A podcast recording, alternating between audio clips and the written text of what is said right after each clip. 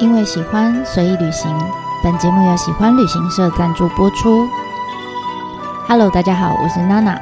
你现在收听的是娜娜说日本。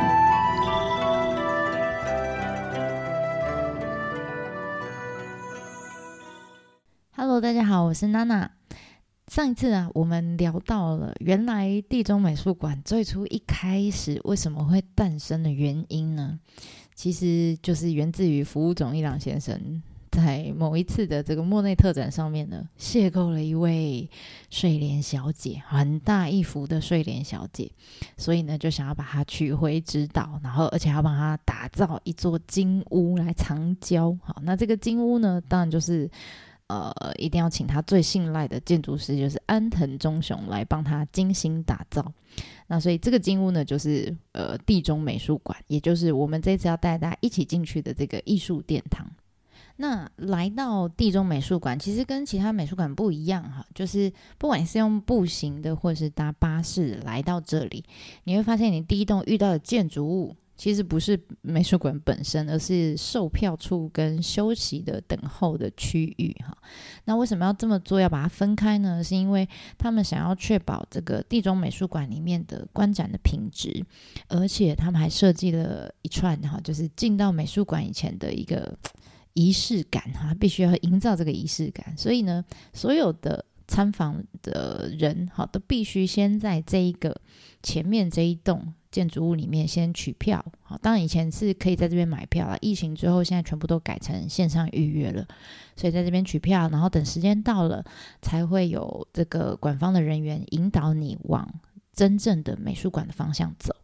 那往美术馆方向走的时候呢，你大概会经过从这栋售票的地方到美术馆入口，大概你要往呃微微上坡哈，大概往上走一百五十公尺左右，你才能到入口哈。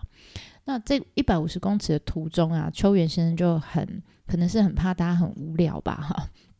所以他就在这个呃中间呢，安排了一座小小的、嗯很可爱的一个花园，叫庭地中之庭。那在这个庭园里面，你可以看到他呃设计了一。呃，一个小池塘哈，然后里面呢就有种那个睡莲，就是用来呼应等一下你会看到的这个莫内的睡莲的这个作品。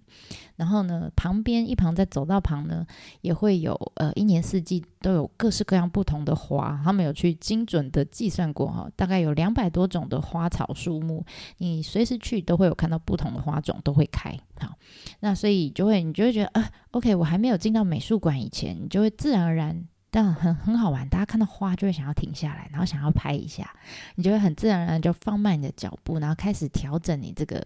即将要入馆的这个频率跟心情。这样好了，那就好不容易呢，我们走到了这个入口之后呢，难免我觉得这大概是去地中或者是去指导上面任何一个美术馆，我觉得最 嗯，我最不喜欢的一个过程，但。必经的过程，就是你一定要听馆方人员念一段经文哈。那段经文当然就是包括什么馆内禁止照相啦，然后哪哪里可以照，哪里不能照哈。然后还有什么尖锐的物品、长条的物品不能外露啊，等等等等等。好像我之前曾经就被念过我的导游的那个旗子啊，要收起来哈。好，总之呢，你听完了这这段经文以后，你就可以入馆参拜了，好不好？啊，不，参观哈。好，那进去之后，你会遇到的第一个艺术作品，其实严格来说是建筑作品啊，就是安藤为大家安排的一一系列的这个，我觉得我都称它叫光影剧场哈。一开始他就是用他非常常用的手法，就是他会用一大面的墙。然后阻隔一些呃周遭他觉得不必要会干扰的一些景观哈，那同时呢，这个墙面呢也可以呃诱导这些我们来访的人呢，就是绕着他想要你走的这个路径绕进去。那进去之后，你会进到一长条的一个走廊，然后走廊旁边呢会有一个四方形的天井哈，然后你环绕的天井，它会有设计一个楼梯让你往下走。我我现在讲这些，呃，我虽然在方格子上面会放地图哈，但是我我会建议你，你也不用特别去看，为什么？因为你看了你也看不懂，这地图非常的复杂，地中美术馆真的是复杂到一个极致哈。总之你听大概听过就好哈。那总之我们刚刚讲说，这个你会绕着一个四方形的半户外的空间哈，上面一个四方形的天井，绕着那边往下走。那通常在走这一段的时候，我就会开始跟同行的旅伴一个呃做一个心理建设哈，我就跟他们说：“OK，各位。”接下来路啊，我只能带你们到这里了。接下来的路，你们得靠自己去探索了。然后你就会发现，大家哈，为什么？为什么呢？因为其实呃，馆方呃人员会给你馆内的地图，那当然我也会跟你说一遍，大概在 B one 有什么，B two 有什么，B 三有什么哈。但是即便你有地图，即便我也跟你说了一遍，我跟你保证，百分之两百，你一定会迷路。因为里面就是这么复杂，哈。那但是你不要害怕，你只要记得我这番话。总之呢，进到地中美术馆只有一个原则，就是你举凡你看到通道、楼梯，你就是尽量去探索就对了。每一个有缝缝、有洞洞的地方，你都进去试试看。就很多都别有洞天哈，然后呢，你也不要害怕，这段这这这栋建筑物就算再复杂，你放心，出入口就只有这唯一一个，你进得去，你就一定出得来。我从来没有见过有人在里面迷路出不来过的，只是时间长短的问题。如果你真的找不到出口，你还是会想要买东西吧？正常人都会想要买纪念品，对不对？而且是地中美术馆限定的纪念品，你要不要买？要，对不对？我跟你讲。出入口就在卖店的旁边，所以你只要找到卖店，你一定出得来。那有人说，可是我还是找不到卖店，怎么办？里面太复杂了。没有关系，我跟你讲，地中美术馆还有个特性，就是里面到处站满了服务人员。这些服务人员就在里面不断的会靠靠近你，然后跟你说：“嘘，小声一点，好，小声一点，这里要脱鞋，那里要脱鞋，这样哈。”而且他们地中馆。呃，地中美术馆里面的这些馆员，他们都会穿白色衣服，哈，就很像某种宗教的这个 师姐这样。我不会讲，哈。总之呢，他们会在每一个角落提醒你，讲话小声，不能拍照，要脱鞋，巴拉巴拉巴拉，要排队，这样哈。那他们每天都要引指引很多的信徒往出口的方向走，所以你不用害羞，哈，你你可以当第一百零一个，好吗？那总之呢，我知道大家进去刚进去这个空间，你会觉得哎，好像有点黑黑暗暗的，会有点害怕，有点担心，然后动线又这么复杂，这样会有点焦虑。但是相信我，里面绝对没有黑洞啊！你一定可以从地底回到陆地上的，放宽你的心，因为里面有很精彩的作品在等着你，好吗？好，那我们就先来说说地中美术馆这个，就是安藤忠雄他所设计的这栋建筑哈。嗯，很多人听到地中美术馆，直觉就会觉得说，哦，是不是像它的名字一样，就是这栋美术馆是被埋在地底下的？而且你看他给你的地图，的确哈，上面标示的也是，就我们进去呢是。呃，楼层是平面的，然后呢，接下来作品会在 B one、B two、B 三楼这样，就是它展示空间是往下长的。可是你实际哈，你真的从远方看，或者你从空照图看，正确来说呢，这个美术馆比较它在盖的时候哈，比较像是把一个小山丘凸起来的小山丘给铲平，然后在铲平的这个平面上面盖了一栋建筑之后，再把土运回来堆回一个小山丘的模样。然后再种回上面的树啊，等等，这样的手法其实跟我们之前带大家去过的呃咪吼美术馆，一九九七年就就盖了，比地中还要早哈。呃，跟咪吼美术馆新建的方式非常的相似，但是呢，跟咪吼不一样的是，呃，这边在工程面上。有比较多的困难哈，比如说它建材的取得，还有品建材的这个品质的维持啊等等哈，制作，因为毕竟直岛还是一个离岛嘛，那岛上的资源有限，而且也缺乏很多的呃建设的设备哈，就尤其是安藤的团队，他们要求的这个混凝土的品质非常高，所以呃当时所有的呃清水混凝土的这个制造。全部都得在对岸的，就是冈山县的岸上完成之后呢，再用呃混凝土的车辆运载，然后混凝土混凝土车也要跟人一样，就是要搭渡轮才能来到岛上。所以你就知道，呃，当时他们有计算过，就是为了打造这一座地中美术馆，总共总共哦，他们用了八千立方公尺的混凝土。那但是因为呃岛上的这个渡轮班次的限制啊等等哈，然后还有这个 渡轮的容载量哈，所以它一天顶多就只能运来一百立方公尺，八千总共要用八千立方哦，结果呢一天只能来一百立方，而且再加上安藤他们团队对于整个墙面的那个肌理的。呃，细腻度跟平滑度等等都要求非常的高，而且还会设计一些就是很不嗯不是很常态、不是很正常的那种切割啊，设计很奇怪的角度啊等等哈。总之整体来说呢，虽然这是一件呃一栋看不见外观的建筑哈，但是里面看得见的部分还是有哈，所以它的建造难度呃是比一般。裸露在地面上的这个建筑来来说更有挑战性的，所以前前后后呢，他们花了大概两年七个月才算是呃把整栋建筑呢新建完成，才算完工。那安藤呢，在这些呃地底下面有限的空间里面，他就想尽办法哈，就制造很多呃回廊，就是。绕来绕去的，或者是楼梯，哈，这是为了想要刻意想要去把这个访客来的这个步行的距离跟时间给拉长，然后去创造着一个缓冲的一个呃，怎么讲，让人可以转换心境的一个空档。那这样子的过程跟仪式感，我觉得跟我们去那个神社参拜之前，不是要经过一条很长的那个表参道吗？然后旁边都会有树，这样围成一个像隧道一样的地方。我觉得这个过程非常像哈。当然，现在很多神社前面表参道旁边都是商店哈，就反而会更心浮气躁。我现在说的是以前好吗？比如说像我们讲一世神宫，那个表参道就非常非常的长哈。然后你在走的过程当中，你心心境就会慢慢静下来。这样，那这样子在步行的过程当中，不一样的是，你会你很清楚知道我们一直在往下走，就是你要往地里走，然后你就会发现哦，慢慢你走到这个地下宫殿，你你你当然会预期就是地里地下的空间是很黑暗的，你会发现越来越暗，越来越暗。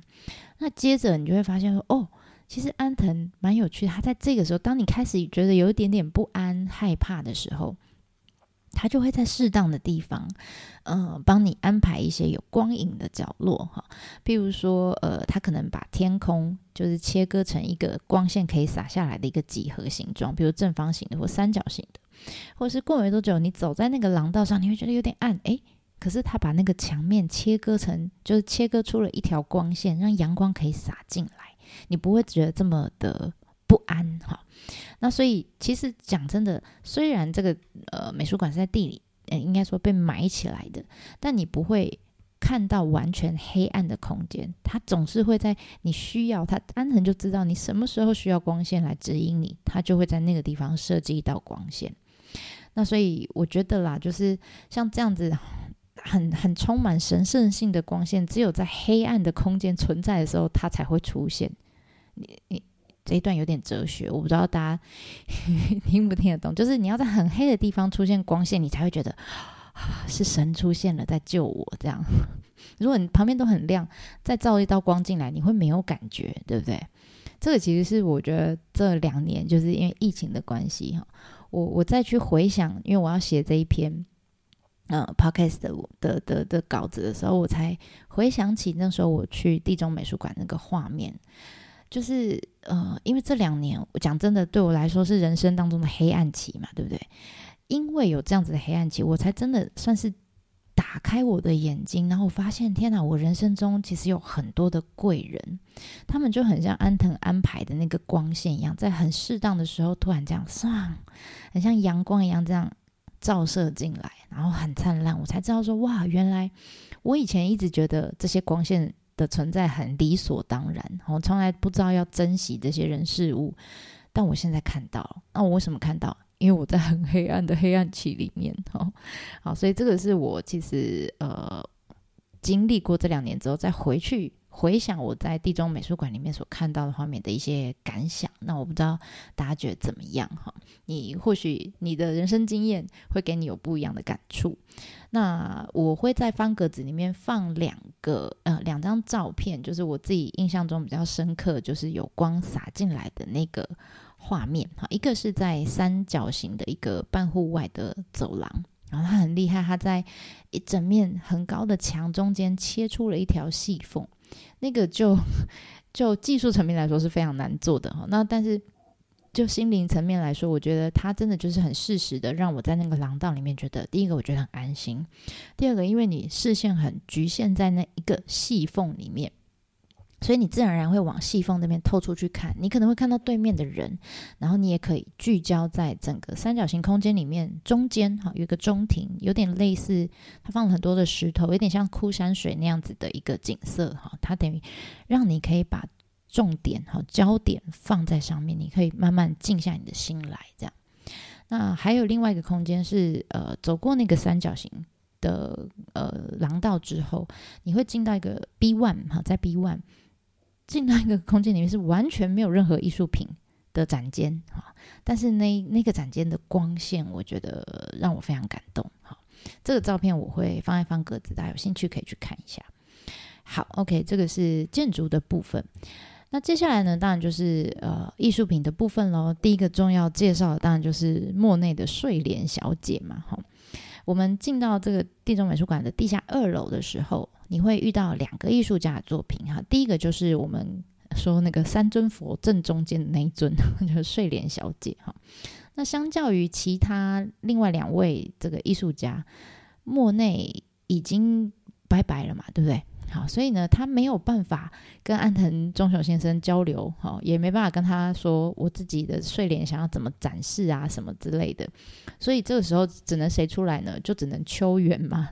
秋元等于算是莫内的代言人，这样哈。他只能就是去翻找很多以前有关莫内的研究，或是艺术史的研究，从这些资料里面去找找一些呃蛛丝马迹，然后去揣测说，嗯，莫内当时他本人。哈，心中最想要呈现呃睡莲的方式是什么？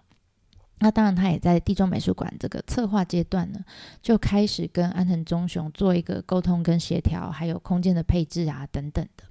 那不得不说哈，邱远轩虽然不是艺术家哈，那但是。从前面你就知道他，从他的很焦虑。上一集我们讲到他很焦虑，对不对？其实他个性是呃，往好的地方想，他其实是一个非常缜密、非常严谨的一个人，很细腻的一个人。所以也因为这样子，所以他设计出来展间其实真的蛮精彩的，哈，蛮让人印象深刻的。那如果你现在已经在这个展间前面呢？我相信旁边应该有白衣人，就有官方人员开始跟你碎碎念了哈，就是请你脱下鞋子哈。这个空间，这个展间，你必须脱了鞋以后，你才能进去。那当然，我记得管呃地中美术馆里面会提供拖鞋，那我记得也可以赤脚进去哈。我会比较推荐赤脚，但。一定要穿袜子好吗？比较卫生哈。但我我自己会比较喜欢赤脚进去的感觉哈。为什么呢？因为你只有不穿拖鞋，你才可以感受到它那个脚底下，他们特别是从意大利进口了这个大理石来铺成的这个地板。而且这个大理石怎么铺呢？它不是用一片一片我们想象的那种大理石去片状的去铺，它是把大理石削成哈。呃，长宽高两公分，两公分你可以比一下，其实蛮小的啊，两公分。他用了好多好多两公分立方的大理石块，然后有点像马赛克拼贴一样，把它拼成一整面的地板。所以你就想，他这样拼这么大一块地板，他用了多少颗？你知道吗？他用了七十万颗的大理石铺在地面上。然后每次想到这个，我就觉得啊，我应该用我的脚好好去感受，甚至我还会蹲下来去摸摸看，因为它每一颗，它不是就很单纯就哦两立方公尺的一个呃硬邦邦的大理石立方块，没有，它每一个边边角角都还要磨到不会刮脚，磨到没有没有呃直角啊，都是圆弧的。那他们用这么搞钢的方式去做，其实是有它的目的的啦，因为。嗯，他们呃，秋元就觉得说，莫内他常在画里面，就是为了表现光线的时候，他会用呃白色的颜料点在他的这个画作上面，所以呢，他想要用这个白色白色的大理石立方块来象征莫内点上去的这些白色光点，就好像水面的那个反射一样，就是会。让整整个展件好像有漂浮起来在水面上的那个感觉哈，所以这个是他们刻意这么做的。那感受完这个呃脚底的这个触感之后，大家就会抬起头来，然后去看一下这个空间哈。那我相信呃比较敏感的人应该可以注意到，就是这这整个空间里面，其实从画框哈，然后到天花板到墙面到地面，你会发现都是同一个颜色，全部。都是白色。好，原来呢，呃，秋元先生他从呃当初菊园美术馆设计的整个过程的研究里面得到这个灵感，因为他认为莫内应该是希望来访的人可以在一个纯白的空间里面，而且是用自然的光线来欣赏作品，不能用人工的，一定要自然的光线。所以呢，呃，为了要呼应这个莫内的作品，他对自然光的这个喜爱跟偏好哈，所以在这个地，它是一个盖在呃地里面哈的一个展间，他也刻意不去设置任何人工的灯光，他就是坚持要用自然户外的自然光线，然后想尽办法让它经过很多次的折射，然后再呃洒到这个室内里面展间里面来。那因为它经过很多次的折射，所以它会很均匀的散布在整个展间里面，然后再跟刚刚讲那个地板大理石的那个地板做呼应，你会觉得哇，整个展间好像有那种飘飘然的那种浮游的感觉哈，我觉得也蛮酷的哈。那同时呢，呃，其实整个展间你可能没有仔细注意到的地方，包括天花板高度的调整，然后到墙面涂料的材质，甚至到整个展间的转角哈，他们要刻意把它用成没有弧度哈等等，这些这么精密的设计，全部都在于想要 避免这个自然光线对这个画。不管是笔触啦，或者是油彩的质感，造成一些伤害。那同时呢，它也可以兼顾整个观众的观展品质，所以它在观赏的距离啦、光线的角度啦，然后等等的，其实他们都做了非常精密的设计。这个都是呃，你可能看不到，但是你会觉得，喂，在这个空间里面观赏睡莲这幅画是非常舒服的。那同时呢，你在进到这个空间，你会发现，当然你正前方那一幅就是当初呃服务先生迎娶回来的那个睡莲小姐，哈，就是六乘二的那一幅很大的那一幅睡莲。那其实两旁你会发现，哎，除了睡莲小姐之外，后旁边还有四幅，哈，也是比较小幅的睡莲的作品，是二乘二的。这几个都是他们刻意在不管不同时期，哈，去找到刻意去找这些二乘二跟。睡莲小姐一样高的作品，然后呢，把它排在旁边。那这样子，你你会觉得，哎，旁边有两个，左右各安排了两幅，是不是很像跟在小姐旁边的那个丫鬟？有吗？我觉得很酷。那总之呢，你在呃，我们去观赏的时候，你就会发现，你站在馆呃整个展间的中间，因为多了这四幅作品，所以你在整个视觉上面会多了一个比较有连贯性的感觉，而且。你会有一种被睡莲环抱的的的错觉哈，而且很有趣的是，因为这边我们刚刚说到这边的采光全部都是自然光线，所以呃，你你你室内看到的亮度跟氛围，其实呢会随着你去的那一天，它户外的气候啊，或者是亮度哈，会有所改变。那我觉得这个也是呃，每次来观赏这个作品的时候的一个小小的期待，因为你每次看到都会不一样。好，那上面讲的是呃睡莲的作品，那接下来我们要介绍的是另外一个，就在走出呃莫内的这个展间之后，在右手边，你就会看到一个我们之前曾经在大地艺术季的时候就介绍过这个艺术家的呃空间，哈，专属空间。这个艺术家呢叫做 James Turrell。那关于他的介绍，我们之前已经有曾经聊过了哈。如果有兴趣的朋友，可以回去找一百一十四集。好，我们那时候在介绍大地艺术季的光之馆的时候，就曾经讲过 James Turrell 的故事，啊，很很有趣的一个人。然后我是他的脑粉，这样。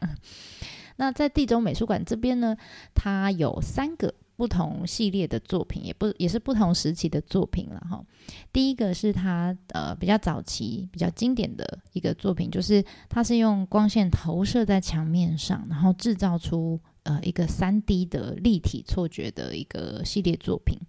然后第二个呢是呃之前在光之馆，就我们刚刚讲说前面一百一十四集那时候介绍过的同一个系列，啊同一个系列叫 Open Sky 的这个系列的作品，就是在空中开了一个洞，然后呢这个洞的旁边呢会有不同的光影变化，你会觉得哇那个天空变成了一幅会动的画的那个错觉，而且这个听说他的当初在施工的时候。那些工班也是被 被 James Turrell 快要搞疯了，因为据说那个框框啊，就是中间我们看起来就是挖了一个正方形、长方形的洞嘛，可是据说那个洞的边边哈，被要求到薄的跟纸一样，所以工班快要疯掉哈，所以你就知道他其实对他的作品有非常精密的要求，然后最后才能呈现这么梦幻的画面给大家看。好，然后第三个就是我觉得最有趣，也是我最最最在地中美术馆里面最喜欢的一个作品，就是叫 Open Open Field。那它是把三 D 的空间压缩成二 D 的画面。好，那这一系列作品都都都是这样。那在日本呢，只有这里，哎，对，只有指导上有，但还有一另外一个也是在指导上。哈，我们之后会再跟大家做介绍。我先讲这一个这个作品，你如果。地中美术馆去了，你没有去这里，我我会觉得好可惜，因为这真是我最爱的一个哈。那要体验这个作品呢，应该说呃观赏这个作品哈，体验体验比较比较恰当哈。要体验这个作品呢，一样需要拖鞋好，而且呢，为了确保整个过程的品质，所以它会限制同一个时间，它会限制入场人数，所以常常在这边呢都需要排队好，你就。忍耐一下，相信我，这一切都是值得的，因为这个作品真的太好玩了，好吗？好，然后接下来这一分半钟应该会有雷哈，就是我要讲这个作品到底是怎样好玩。你如果不想要被破梗，你就跳过这一分半钟，好，好。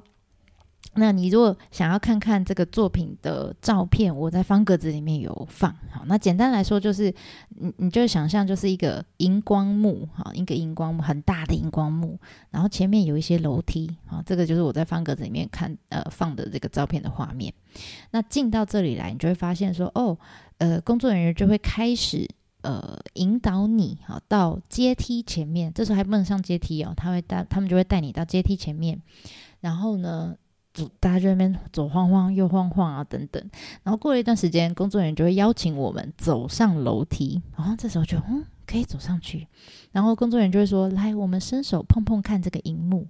这时候你会觉得哈，真的可以碰吗？哈，你会有点怀疑。然后像我就是比较胆小，我就躲在后面。我就看到其他人开始伸手，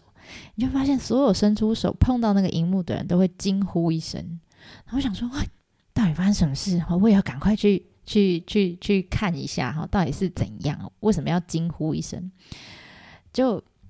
后来我真的上去，我也就赶快跟上去啊！就真的，一看我手一伸出去，我就发现，天哪！原来我一直以为是平面的这个荧幕，其实它是一个入口，就是是一个挖空的入口。荧幕的后面是有一个空间在的。我不知道大家可不可以理解我这样的形容，就是它是一个三 D 的空间，但我刚刚一直以为它是一个二 D 的。屏幕这样，然后那个空间为什么没有察觉？是因为你真的走进去，你就会发现，天哪！你完全，它可能光线设计的关系，你在里面你会觉得你失去方向感，然后你没有距离感。那这个时候，你就 你就会发现，大家犹豫不决，就是那个手要伸进去、伸出、拉回来、伸进去、拉回来这样。那就在这个时候呢，工作人员就会说：“来，我们可以进入这个迷幻的空间，到处走动一下，这样。”哇，大家就好嗨哦，就开始，你就他们开始穿越那个荧幕哈，那个瞬间，你就觉得好神奇哦。那真的，你实际走进去以后，你会有一种就是我刚刚说你在那个空间里面会感觉到没有距离感，然后没有方向感哈，然后你就会一直想要揉眼睛看你看一下，说我不相信哈，这个空间，因为既然是个空间，它想必是有呃六方体或四方体或圆形，anyway，它一定是有一个边界的。你就会想，像我自己，我就很给小，我就一直走，想要去找这个空间的边界在哪里。我真的是边走边害怕，但是因为你不知道那个你下一秒会不会撞到东西，会不会踩到东西。总之，在那个空间里面这样走来走去，我觉得好好玩哦。这个、这个、这个体验，我从来没有在别的地方经验过。所以我记得我第一次进去出来的时候，我那个我在那空间里那个鸡皮疙瘩是站起来的，我觉得太有趣了，大家一定要去，不要错过，很好玩。好，OK，好。大家可以感觉到我兴奋吗？好，我们回来，再来最后一个啊，要介绍就是相较之下我就没有那么兴奋的作品，因为我比较不懂哈。最后这个艺术家呢是呃叫德玛利亚，那呃这个作品呢，它是在地中美术馆的呃地下三楼，哈，它的入口在地下三楼。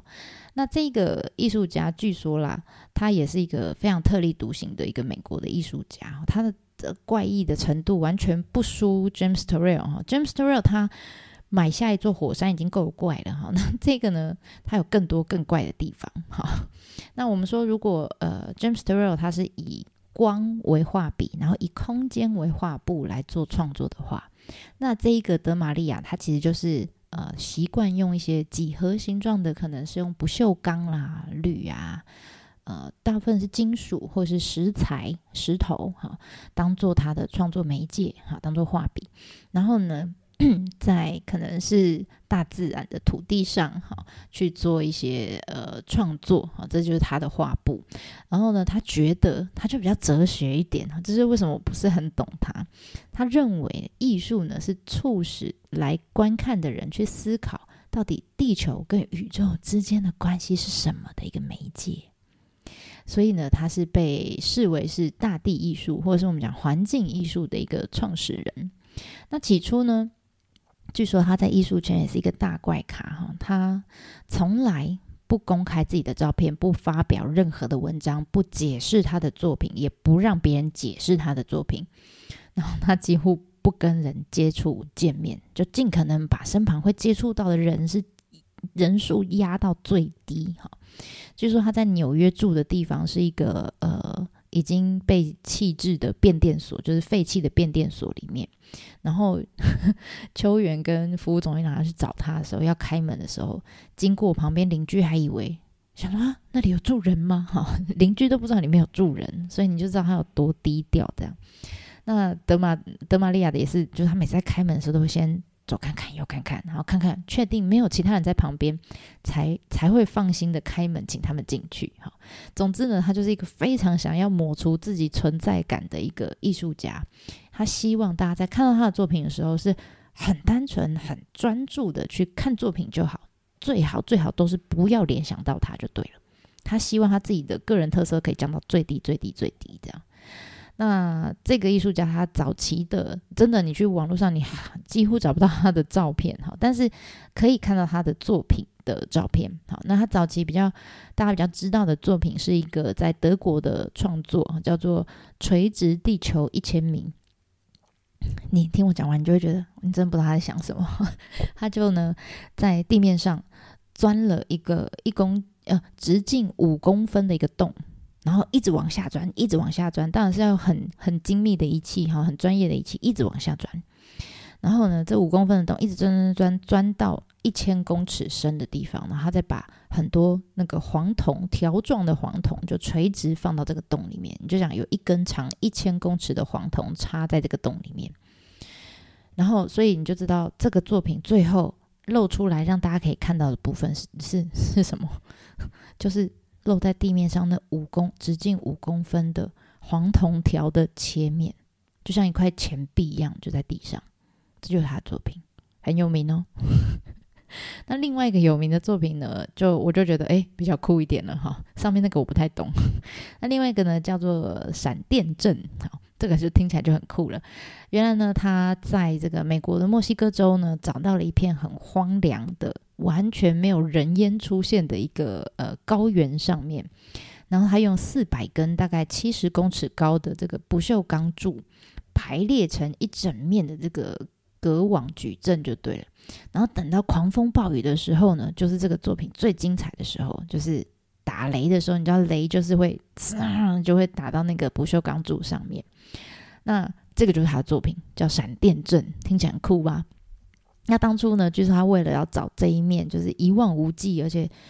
绝对不能看到人造物的这个地点啊，他真的就是自己开车在美国西南部各个州这样开车到处奔走，找了好久哈，才终于找到这一这一这一块地哈。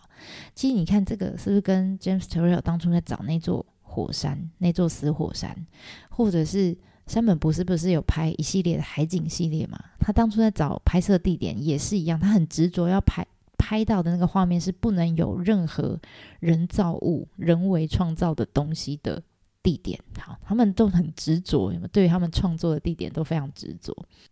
所以换句话说，他对于你要来看的人，他其实也有他的要求在。哈，他会要求说，你如果想要来。看这个，应该说体验这个作品的人，你不能直接来哦，你要在附近，他们有一个小镇啊，就是有人出没的地方，你要先停下来，然后由那边的工作人员开车载着你，大概要开一个多小时才能抵达这个地方，而且你要在这边住一个晚上，然后不能拍照，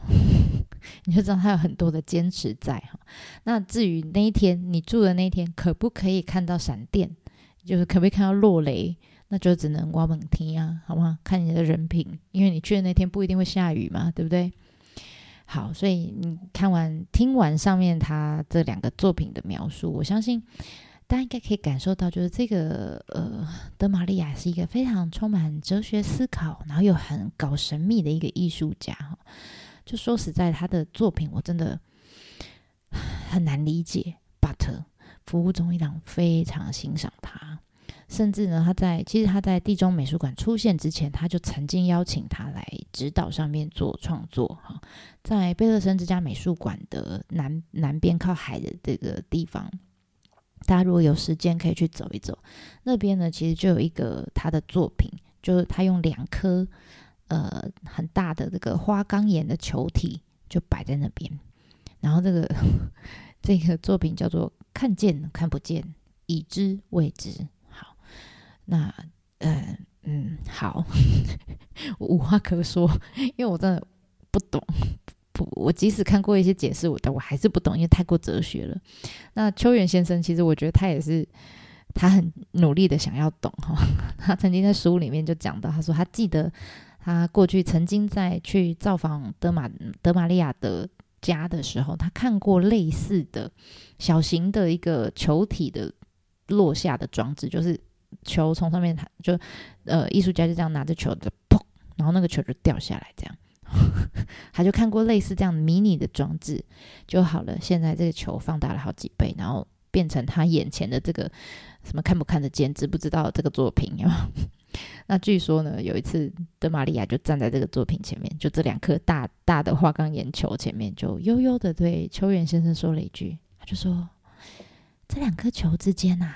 有未能跟重力呢。”嗯，好，我还是再讲一句，我真的无法到达他的境界，哈，就是无法理 理解他的思考与想法。但唯一肯定的，哈，我可以肯定的是，这个花岗岩大球后来又出现在地中美术馆的作品里面了。好，那接下来我们就要往刚刚讲的 B 三哈地下三楼走去。下面这一段也是一分半钟，大概有雷哈，大家可以闪闪避一下。如果你不想要知道里面长什么样子的话，哈。那你如果想知道的人，可以去我放鸽子上面，我有放照片。好，那他在地中美术馆里面的这个作品呢，叫《时间永恒瞬间》。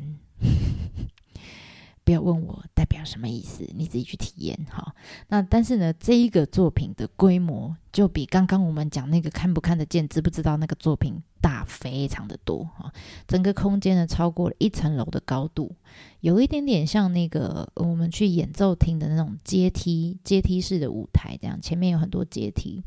那在这个环绕整个阶梯的旁边的墙面上面呢，它就放了二十七根。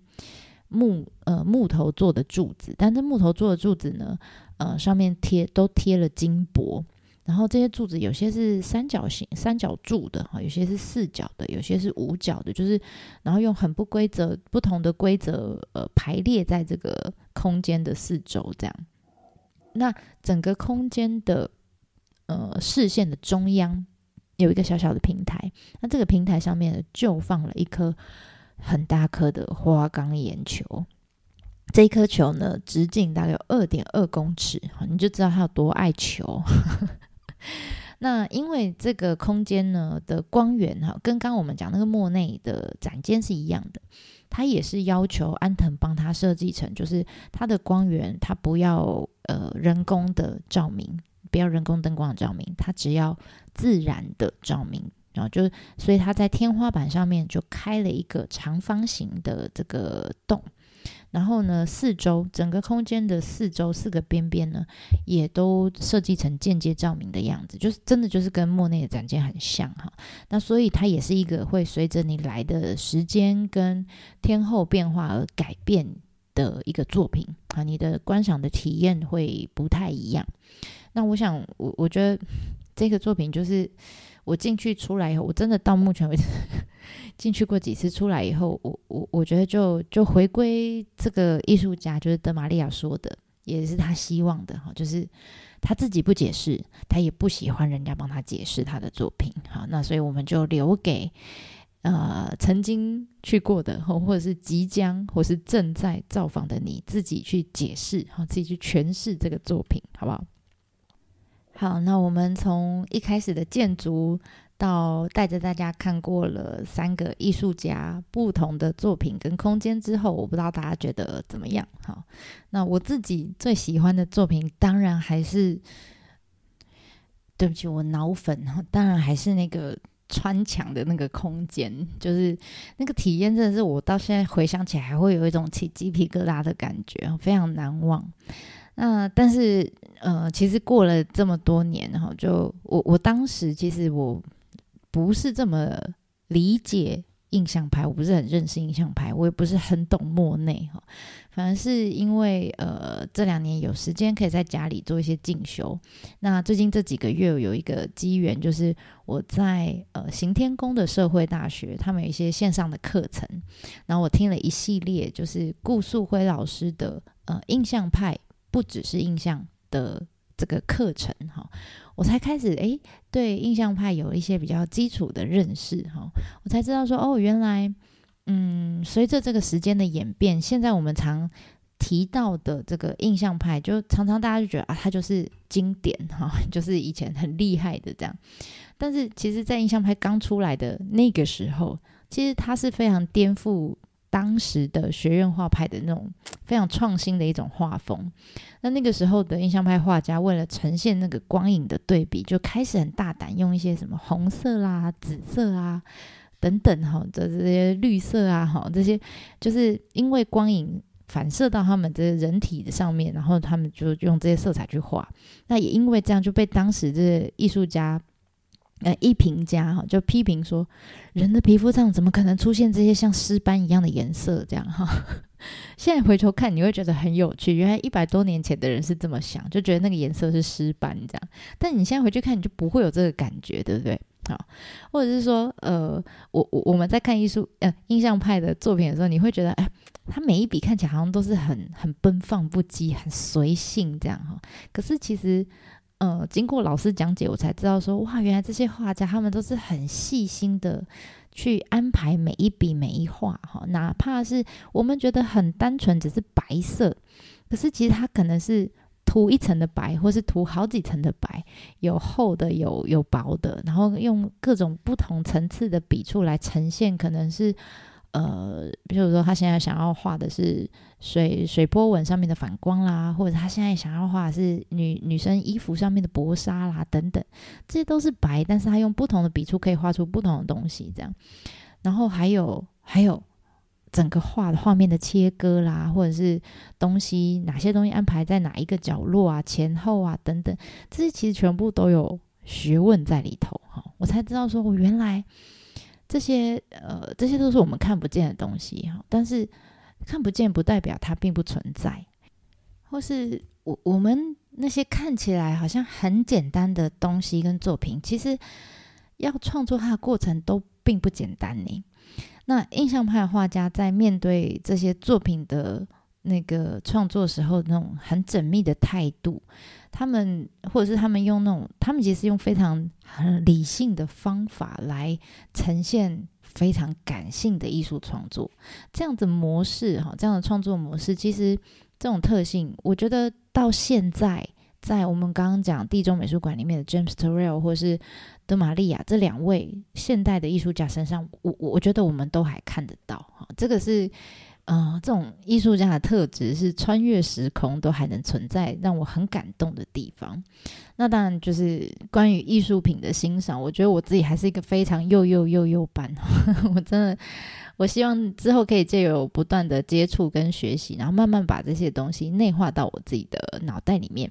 那但是我想借借经由这两年的一些不同的吸收。我想下一次可能我回到地中美术馆的时候，我应该会花，我会想要花更多的时间在莫内的那个空间里面再多待一会，然后多欣赏、多体会一下那一幅或那五幅好睡莲的作品。好，那这个是呃跟大家简单介绍地中美术馆，希望大家会喜欢。那我们就下次见啦，电话马达宁。